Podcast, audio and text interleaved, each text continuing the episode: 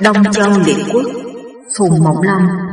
Các bạn đang nghe truyện do Thanh Nguyệt của Thư viện audio chấm net diễn đọc. Hồi thứ năm mươi bốn, Sở Vương đuổi quân Tuân Lâm Phủ, Ưu Mạnh đóng vai Tôn Thúc Ngao. Tấn Cảnh cũng nghe tin Sở Trang Vương thân hành đem quân sang đánh Trịnh, mới phong Tuân Lâm Phủ làm trung quân nguyên soái, Tiên Cốc làm phó nguyên soái để đem quân sang cứu. Khi đi đến sông Hoàng Hà, có quân thám tử báo rằng Trịnh bị Sở vây, đợi mãi không thấy quân ta đến cứu, đã hàng Sở rồi, quân Sở đã sắp sửa rút về. Tuân Lâm Phủ bèn triệu các tướng vào để hội nghị. Sĩ Hội nói, đem quân đi cứu mà không kịp, bây giờ đánh Sở cũng chẳng ra thế nào, chi bằng ta hãy rút về, sao sẽ định điệu. Tuân Lâm Phủ khen phải, toan truyền rút quân về, bỗng có một viên đại tướng đứng dậy can rằng, không nên, nước Tấn ta làm được bá chủ là vì biết bên vực kẻ yếu, nay Trịnh đợi mãi không thấy quân ta đến cứu mới phải hàng nước Sở. Ta đánh được nước Sở thì Trịnh tất lại về với ta. Nếu ta bỏ Trịnh mà tránh quân Sở thì các nước nhỏ còn trông cậy vào ta nổi gì. Nước Tấn không làm được bá chủ nữa rồi. Nếu nguyên soái nhất định rút quân về thì tôi tình nguyện đem quân bản bộ của tôi ra đánh một trận. Tuân Lâm Phủ nhìn xem ai là quan phó nguyên soái Tiên Cốc. Tuân Lâm Phủ bảo Tiên Cốc rằng, vua Sở thân hành đem quân tới đây, binh nhiều tướng mạnh, nếu ta đem một toán quân sang đánh, khác nào như ném thịt vào hổ đói mà thôi, phỏng có ích gì. Tiên Cốc thét lên rằng, nếu ta không đi thì sẽ có người bảo rằng đường đường nước Tấn mà không có một người nào dám đánh, chẳng cũng xấu hổ lắm ư. Chuyến này ta đi dẫu chết tại trận, cũng còn được tiếng là người có chí khí. Tiên Cốc nói xong tức khắc lui ra, đi đến cửa dinh gặp anh em Triệu Đồng và Triệu Quát. Tiên Cốc bảo Triệu Đồng và Triệu Quát rằng, quan nguyên soái sợ nước Sở muốn rút quân về, chỉ một mình ta quyết đem quân đi đánh. Triệu Đồng và Triệu Quát nói, đại trượng phu phải như thế, anh em tôi cũng xin đem quân bản bộ đi theo tướng quân. Ba người cùng nhau đem quân qua sông Hoàng Hà. Tuân Thủ không thấy Triệu Đồng và Triệu Quát, liền hỏi quân sĩ, mới biết hai người đã theo Tiên Cốc qua sông Hoàng Hà để đón đánh quân Sở. Liền giật mình kinh sợ và nói với quan tư mã Hàn Quyết. Hàn Quyết vào bảo Tuân Lâm Phủ rằng, nguyên soái không biết việc Tiên Cốc qua sông Hoàng Hà hay sao? Nếu gặp quân Sở thì tất bị thua, ngài làm nguyên soái mà để cho Tiên Cốc bị thua thì lỗi ở ngài đó. Tuân Lâm Phủ kinh sợ hỏi kế. Hàn Quyết nói, việc đã lỡ ra như vậy, chi bằng ta kéo cả đại binh sang đánh, nếu được thì công về ngài, nếu không được thì cả các tướng cùng phải chịu tội, chẳng hơn là ngài chịu tội một mình hay sao? Tuân Lâm Phủ khen phải, truyền kéo đại binh qua sông. Tiên Cốc nghe tin mừng mà nói rằng, ta vẫn biết là nguyên soái phải theo lời nói của ta. Trịnh tướng công cho người đi dò thám, biết là quân Tấn cường thịnh lắm, chỉ sợ một mai chiến thắng thì lại trị cái tội theo Sở, mới họp triều thần lại để thương nghị. Quan đại phu là Hoàng Thù nói, tôi xin sang sứ bên quân Tấn để khuyên Tấn đánh Sở, Tấn được thì theo Tấn, Sở được thì theo Sở, bên nào mạnh thế thì ta theo, chứ có lo gì. Trịnh tướng công khen phải, rồi sai Hoàng Thù đi. Hoàng Thù đến nói với quân Tấn rằng, chúa công tôi mong quý quốc đến cứu, khác nào đại hạn mong mưa, chỉ vì xã tắc lâm nguy nên mới phải theo Sở trước mặt, chứ không phải dám phản bội thượng quốc. Nay Sở chiến thắng mà sinh kiêu, vả lại đi lâu mỏi mệt, nếu thượng quốc đánh quân Sở thì nước Trịnh tôi cũng xin theo. Tiên Cốc nói, ta đánh được Sở và làm cho Trịnh phải phục, chỉ ở trận này. Loan Thư nói, người nước Trịnh hay phản phúc lắm, ta chớ nên tin lời. Triệu Đổng và Triệu Quát nói, người nước Trịnh xin theo ta để cùng đánh Sở, đó là một cơ hội chớ nên bỏ, ta nên theo lời Tiên Cốc. Hai người nói xong bèn không dâng lệnh Tuân Lâm Phủ, mà lại tự tiện theo Tiên Cốc, cùng với Hoàng Thú ước định đánh Sở. Trịnh Tương Công lại sai sứ đến quân Sở, khuyên Sở Trang Vương giao chiến với Tấn. Quan lệnh doãn nước Sở là Tôn Thúc Ngao, lo quân Tấn cường thịnh, nói với Sở Trang Vương rằng, người nước Tấn không có ý quyết chiến, chi bằng ta cho người sang giảng hòa, giảng hòa mà không được, bấy giờ ta sẽ giao chiến thì lỗi tại nước Tấn. Sở Trang Vương lấy làm phải, liền sai Sái Cưu Cơ sang quân Tấn xin giảng hòa. Tuân Lâm Phủ mừng lắm nói, nếu vậy thì là phúc cả cho hai nước. Tiên Cốc trỏ vào mặt Thái Cưu Cơ mà mắng rằng, nước người đã cướp thuộc quốc của ta, nay lại còn sang giảng hòa, Võ Nguyên Soái ta cho hòa, ta cũng nhất định không chịu, ta quyết đánh cho chẳng còn một móng nào trở về, khiến nước ngươi biết tay Tiên Cốc này. Nhà ngươi nên mau mau về báo với vua Sở, liệu mà trốn trước đi, kẻo nữa khó toàn tính mệnh đó. Sái Cưu Cơ bị Tiên Cốc sĩ mắng một hồi, cúi đầu lui ra, đi đến cửa dinh lại gặp anh em Triệu Đồng và Triệu Quát.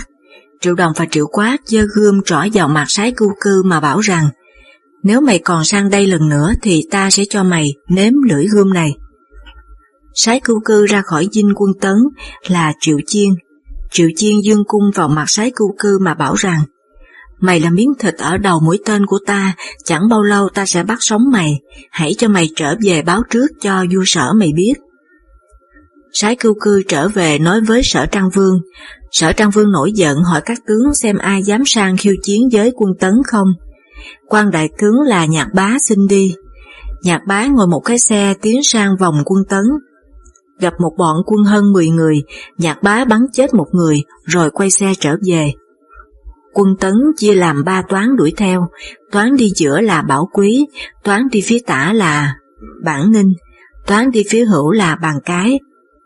Nhạc Bá hét to lên rằng, ta bắn về phía tả thì trúng ngựa, bắn về phía hữu thì trúng người, nếu bắn không trúng thì ta thua. Nhạc Bá dương cung bắn luôn mỗi bên một phát, phát bên tả trúng suốt ba bốn con ngựa, xe không đi được nữa, phát bên hữu trúng Bàn Cái, còn quân sĩ thì bị thương rất nhiều. Bởi vậy toán quân phía tả và phía hữu đều không dám theo nữa, chỉ có Bảo Quý chỉ huy toán quân đi giữa là cố sức đuổi gần đến nơi. Nhạc Bá chỉ còn có một phát tên, toan dương cung ra bắn Bảo Quý, nhưng lại nghĩ thầm rằng, nếu phát tên này ta bắn không trúng thì tất nhiên bị hại.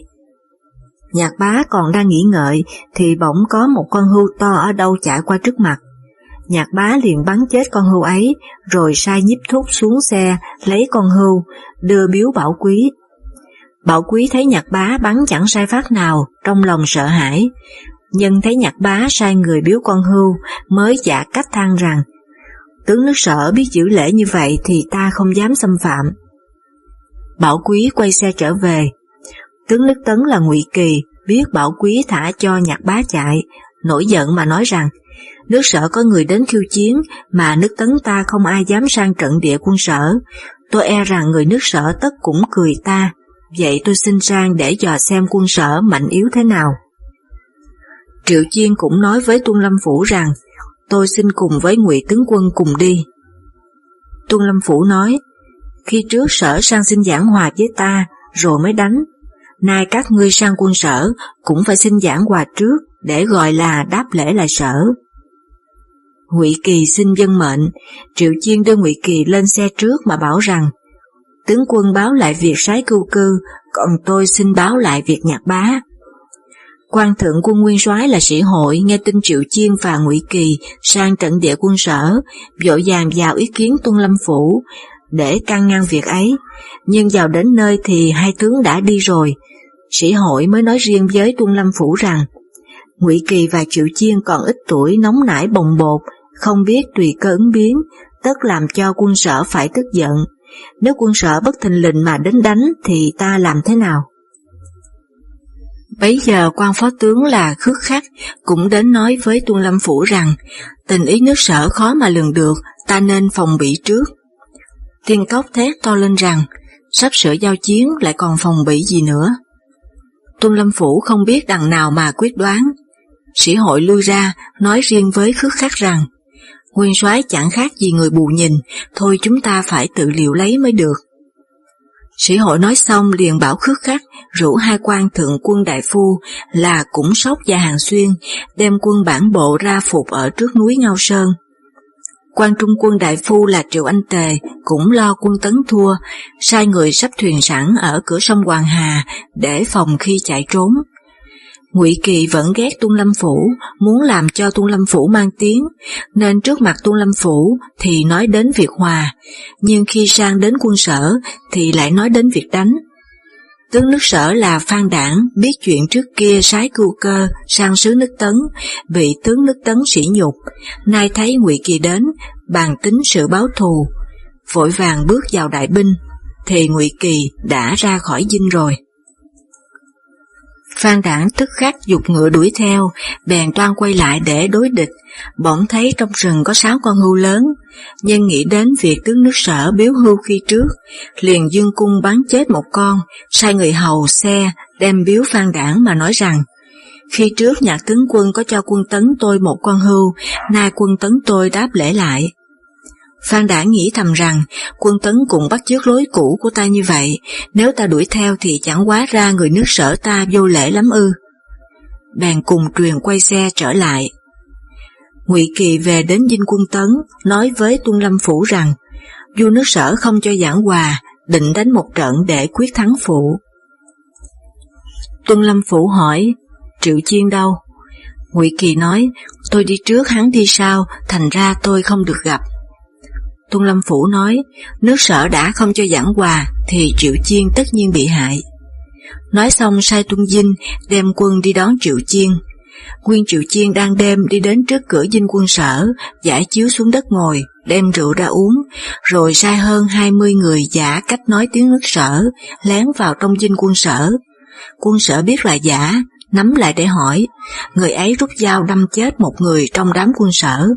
Quân Sở náo động cả lên, đốt đuốc đuổi bắt được mấy người. Những người khác trốn thoát chạy xa, trông thấy Triệu Chiên vẫn còn ngồi trên chiếu, thì vội vàng ôm lên xe, rồi tìm người dông xe, thì đã mắc trong đám quân Sở, không ra được rồi. Triệu Chiên phải cầm cương ngựa lấy, ngựa đói không thể đi được. Sở Trang Vương nghe nói có giặc lên đến, liền thân hành đem quân ra đuổi. Quân đuổi gấp lắm, Triệu Chiên vội vàng bỏ xe trốn vào trong rừng. Tướng nước Sở là Khuất Đăng trông thấy cũng xuống xe đuổi theo. Triệu Chiên cởi áo giáp và xe ngựa đem về nộp Sở Trang Vương. Sở Trang Vương vừa toan quay xe trở về thì thấy Phan Đảng chạy đến. Phan Đảng trỏ về phía bắc mà bảo Sở Trang Vương rằng, trong các bụi bay lên thế kia thì đại nước Tấn sắp sửa kéo đến. Sở dĩ có đám cát bụi ấy là bởi có toán quân của Tuân Dinh phụng mệnh Tuân Lâm Phủ đi đón Triệu Chiên. Phan Đảng trông không rõ tưởng là đại binh quân Tấn, làm cho Sở Trang Vương sợ hãi, mặt xám xanh lại. Mai gặp có toán quân của quan lệnh Doãn là Tôn Thúc Ngao kéo đến. Sở Trang Vương mới được yên lòng. Sở Trang Vương hỏi Tôn Thúc Ngao rằng, sao lệnh Doãn biết có đại binh nước Tấn sắp tới mà đem quân ra cứu ta? Tôn Thúc Ngao nói, tôi không biết có đại binh nước Tấn, nhưng tôi sợ đại vương khinh thường xông vào quân giặc, nên tôi phải đem quân tiếp ứng, còn đại binh ta cũng sắp tới đây bây giờ. Sở Trang Vương ngoảnh về phía bắc, trông lại một lượt, thấy đám cát bụi cũng không lấy gì làm cao, mới bảo Tôn Thúc Ngao rằng, không phải đại binh nước Tấn. Tôn Thúc Ngao nói, nay các tướng đều đã đến cả, xin đại vương cứ truyền lệnh tiến đánh, nếu ta đánh được một toán thì các toán khác đều phải vỡ tan. Sở Trang Vương liền truyền lệnh tiến binh. Tuân Lâm Phủ cũng đem quân ra đối địch, nhưng quân Sở nhiều quá, quân Tấn không thể nào địch nổi, tức khắc bỏ chạy tán loạn. Tuân Dinh đi đón Triệu Chiên không thấy đâu cả, lại gặp tướng nước Sở là Hùng Phủ Cơ. Hai bên giao chiến một lúc. Tuân Dinh thấy quân Sở đông quá cũng phải bỏ chạy, bị Hùng Phủ Cơ bắt sống. Tướng nước Tấn là Bàn Bá đem hai con là Bản Ninh và Bàn Cái cùng ngồi một cái xe nhỏ để chạy trốn, đi chân không, da bàn chân trầy ra hết. Triệu Chiên trông thấy kêu to lên rằng, ai đi xe thế kia, cứu tôi với. Bàn Bá nghe tiếng Triệu Chiên, bảo hai con chớ ngoảnh cổ lại. Hai con không hiểu ý cha, tức thì ngoảnh cổ nôm lại phía sau xem ai. Triệu Chiên trông thấy liền gọi, Bàn Bá cho ta lên xe với. Hai con nói với Bàn Bá, Bàn Bá tức giận lắm, nói, đã như vậy thì hai đứa mày nhường chỗ cho người ta. Bàn Bá tức thì đuổi hai con xuống mà cho Trịnh Chiêu lên xe. Bàn Ninh và Bàn Cái mất xe, thành ra chết ở trong đám loạn quân. Tuân Lâm Phủ và Hàn Quyết cùng một bọn tàn quân chạy men bờ sông Hoàng Hà, ngoảnh lại trông thấy Tiên Cốc bị thương ở trán, máu chảy đầm đìa, đang xé áo chiến bào ra để buộc.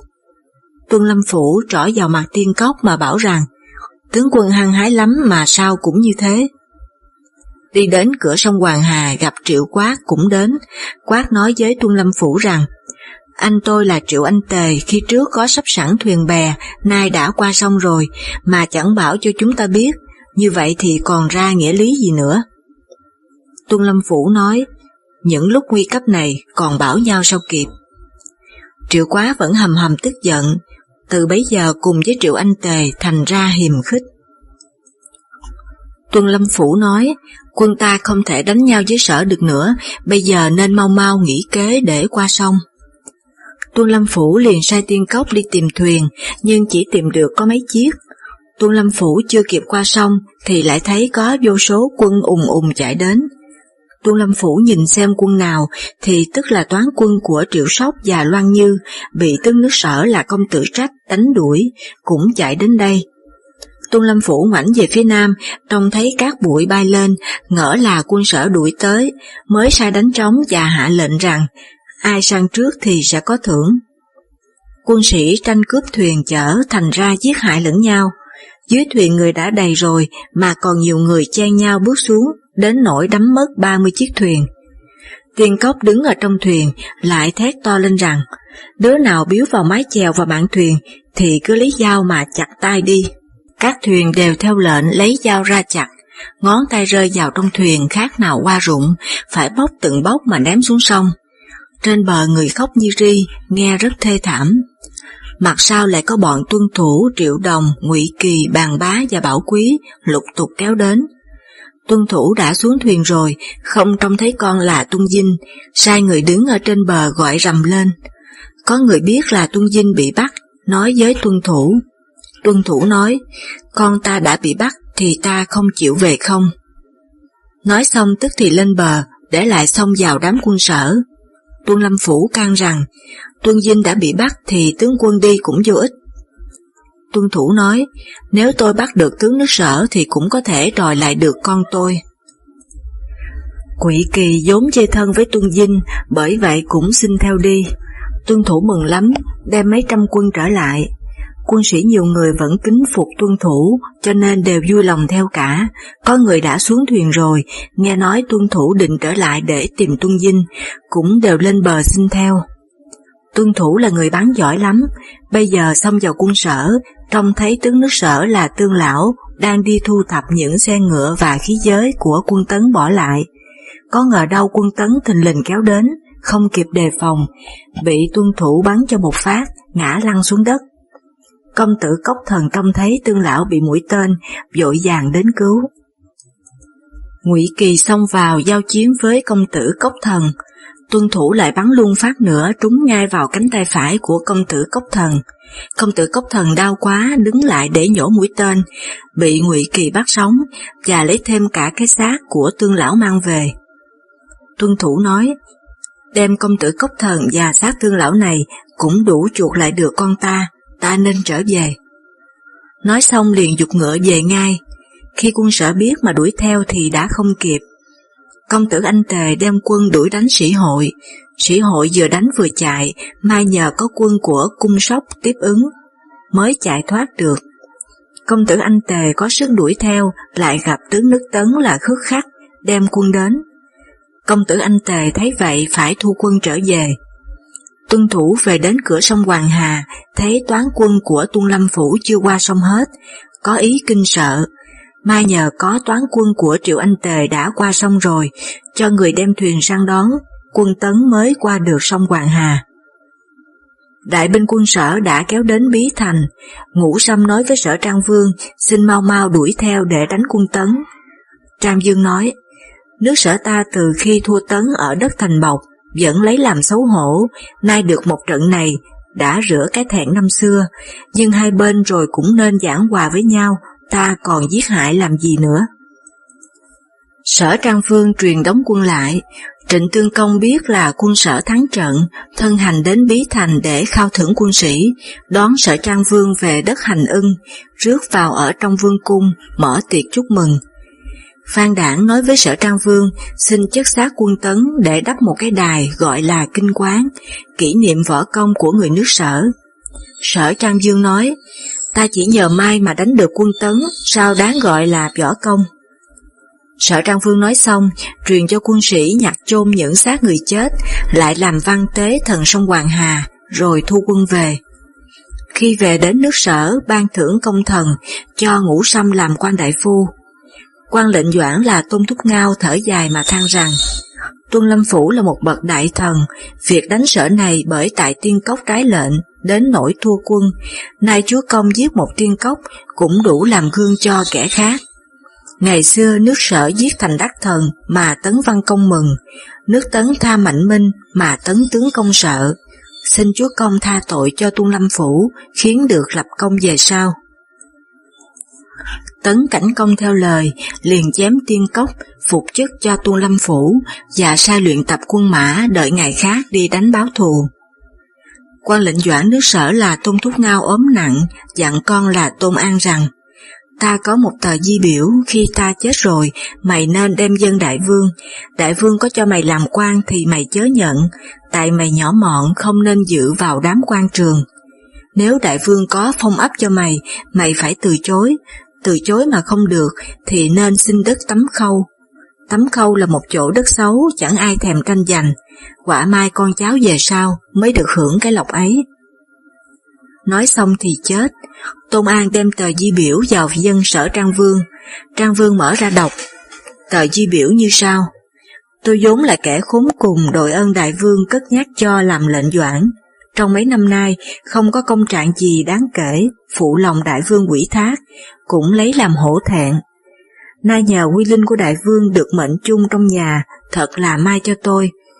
Tôi chỉ có một đứa con ngu dốt, không thể cho làm quan được. Còn cháu tôi là Viễn Bằng thì cũng có tài năng, có thể dùng được. Nước Tấn làm bá chủ đã mấy đời, mới rồi dẫu bị thua, nhưng chúa công chớ nên xem thường. Dân nước Sở ta khổ về việc chiến tranh đã lâu, chúa công nên nghĩ lại mà khiến cho dân được yên nghỉ. Người ta đến lúc sắp chết, câu hỏi thường hay họp lẽ phải, xin chúa công xét cho. Sở Trang Vương đọc xong than rằng, Tôn Thúc Ngao gần chết mà vẫn không quên việc nước, trời làm cho Tôn Thúc Ngao chết cũng là một sự không may cho ta. Trang Vương nói xong thân hành đến nhà Tôn Thúc Ngao, ôm lấy áo quan mà khóc. Các quan đi theo hầu cũng đều khóc cả. Ngày hôm sau, Trang Vương cho công tử Anh Tề làm quan lệnh Doãn và cho Viễn Bằng làm quan châm Doãn. Trang Vương lại muốn cho Tôn An làm quan công chính, nhưng Tôn An theo lời cha dặn, nhất định xin từ chối, trở về xin làm ruộng. Trang Vương có yêu một người kép hát là Mạnh Thù Nho, vẫn gọi là Ưu Mạnh. Ưu Mạnh là người lùn, không đầy năm thước, nguyên là một người kép hát, rất giỏi, lại có tài khôi hài, được Trang Vương yêu lắm. Một hôm Ưu Mạnh ra chơi ngoài đồng, gặp Tôn An đi kiếm củi, quẩy một gánh củi trở về. Ưu Mạnh đón mà hỏi rằng, sao công tử chịu khó nhọc mà gánh củi như vậy? Tôn An nói, cha tôi làm tướng quốc trong mấy năm trời không lấy một đồng tiền nào của ai, đến lúc chết chẳng còn lý gì, bởi vậy tôi phải gánh củi. Ưu Mạnh than rằng, công tử cứ vững lòng, rồi đây thế nào đại vương cũng triệu công tử. Ưu Mạnh về nhà chế ra một bộ mũ áo giống như của Tôn Thúc Ngao ngày trước, lại bắt chước dáng điệu ăn nói của Tôn Thúc Ngao, luyện tập trong ba ngày, cái gì cũng giống, thật là Tôn Thúc Ngao sống lại. Gặp bấy giờ Sở Trang Vương ngự yến ở trong cung, triệu Ưu Mạnh vào làm trò. Ưu Mạnh sai một người khác ra trò trước, đóng vai Sở Trang Vương, làm ra bộ tưởng nhớ Tôn Thúc Ngao, còn mình thì đóng vai Tôn Thúc Ngao. Sở Trang Vương vai trò, trông thấy giật mình kinh sợ mà nói rằng, ô hay, Tôn Thúc Ngao hãy còn sống à, ta tưởng nhớ nhà ngươi lắm, nhà ngươi nên ở lại mà giúp ta. Ưu Mạnh nói, tôi đây chỉ giống Tôn Thúc Ngao mà thôi, có phải là Tôn Thúc Ngao thật đâu. Sở Trang Vương vai trò nói, ta tưởng nhớ Tôn Thúc Ngao mà không được trông thấy, nay thấy nhà ngươi giống Tôn Thúc Ngao, cũng khiến cho ta được đỡ nhớ, ta cho nhà ngươi cứ làm tướng quốc, nhà ngươi chớ từ. Ưu Mạnh nói, đại vương tin dùng tôi như vậy rất hợp với sở nguyện của tôi, nhưng tôi có lão thê ở nhà, rất là từng trải tình đời, để tôi xin về bàn với lão thê tôi rồi mới dám vâng mệnh. Ưu Mạnh trở vào buồng trà, một lúc lại bước lên sàn hát mà tâu với Sở Trang Vương, vai trò, rằng vừa rồi tôi có bàn với lão thê tôi thì lão thê tôi khuyên tôi chớ nhận. Sở Trang Vương vai trò hỏi, sao vậy? Ưu Mạnh nói, lão thê tôi có đặt một bài hát để khuyên tôi, vậy tôi xin hát. Nói xong liền hát, quan tham không nên làm, thế mà nên làm, quan liêm nên làm, thế mà không nên làm. Quan tham không nên làm, đã tham thì tất đê hạ, mà nên làm vì con cháu được lên xe xuống ngựa. Quan liêm nên làm, đã liêm thì tất cao khiết, mà không nên làm vì con cháu phải ăn đói mặc rách. Chàng chẳng thấy, quan lệnh doãn nước Sở ta là Tôn Thúc Ngao, lúc sống làm quan không lấy của ai một đồng, chẳng may thất lộc. Người làm quan chết đi người ta gọi là thất lộc, nghĩa là mất lộc lương bổng. Đi rồi, con cháu nghèo hèn đói khát, chỉ có cái túp chui ra chui vào. Chàng chàng ôi, chàng chớ học đòi Tôn Thúc Ngao. Quân vương nào có nhớ công lao. Trang Vương trông thấy Ưu Mạnh lời ăn tiếng nói giống hệt như Tôn Thúc Ngao thuở xưa, đã động lòng thương xót. Sau nghe đến bài hát của Ưu Mạnh, bỗng ứa nước mắt mà nói rằng, khi nào ta dám quên công Tôn Thúc Ngao. Trang Vương liền sai Ưu Mạnh đi triệu Tôn An. Tôn An mặc áo rách đi giày cỏ vào ý kiến Trang Vương. Trang Vương hỏi, nhà ngươi đến nỗi cùng khốn như thế ư? Ưu Mạnh đứng bên cạnh đỡ lời mà tâu rằng, nếu không cùng khốn thì đã không tỏ được cái nhân đức của quan lệnh doãn ngày trước. Trang Vương nói, Tôn An khi trước đã từ chối không muốn làm quan, nay ta nên phong cho một cái ấp lớn. Tôn An đã cố xin từ chối. Trang Vương nói, ta đã quyết định như thế, nhà ngươi chớ nên từ chối. Tôn An nói, nếu đại vương nghĩ đến chút công lao của tôi mà muốn cho tôi được ấm no, thì xin phong cho tôi ở đất Tấm Khâu là đủ. Trang Vương nói, khi cha tôi gần mất có dặn tôi như vậy, nếu không phong cho đất Tấm Khâu thì tôi không dám nhận. Trang Vương theo lời, về sau người ta thấy Tấm Khâu là một nơi đất xấu, không ai muốn tranh đoạt. Con cháu Tôn Thúc Ngao cứ nối đời được hưởng lộc ấy. Tuân Lâm Phủ nước Tấn nghe tin Tôn Thúc Ngao chết, biết là quân Sở chưa có thể đi cứu Trịnh được, mới tâu với vua Tấn xin đem quân đi đánh Trịnh, nhưng chỉ cướp phá biên giới nước Trịnh rồi thu quân trở về. Các tướng nói với Tuân Lâm Phủ xin vây kín thành nước Trịnh. Tuân Lâm Phủ nói, ta vây kín thành nước Trịnh cũng chưa chắc đã lấy nổi, vạn nhất nước Sở đem quân đến cứu thì lại thành ra thêm việc, chi bằng ta hãy để cho người nước Trịnh phải sợ ta. Trịnh Tương Công thấy vậy quả nhiên sợ lắm, sai sứ sang bàn mưu với nước Sở, và đưa người em là công tử Chương sang nước Sở, đổi lấy công tử Khứ Tật về với nước Trịnh, để cùng cầm quyền chính trong nước. Sở Trang Vương nói, nếu nước Trịnh biết thủ tín thì chẳng cần gì phải giữ người làm tin. Sở Trang Vương nói xong, liền cho cả hai người đều về, rồi họp các quan triều thần lại để thương nghị.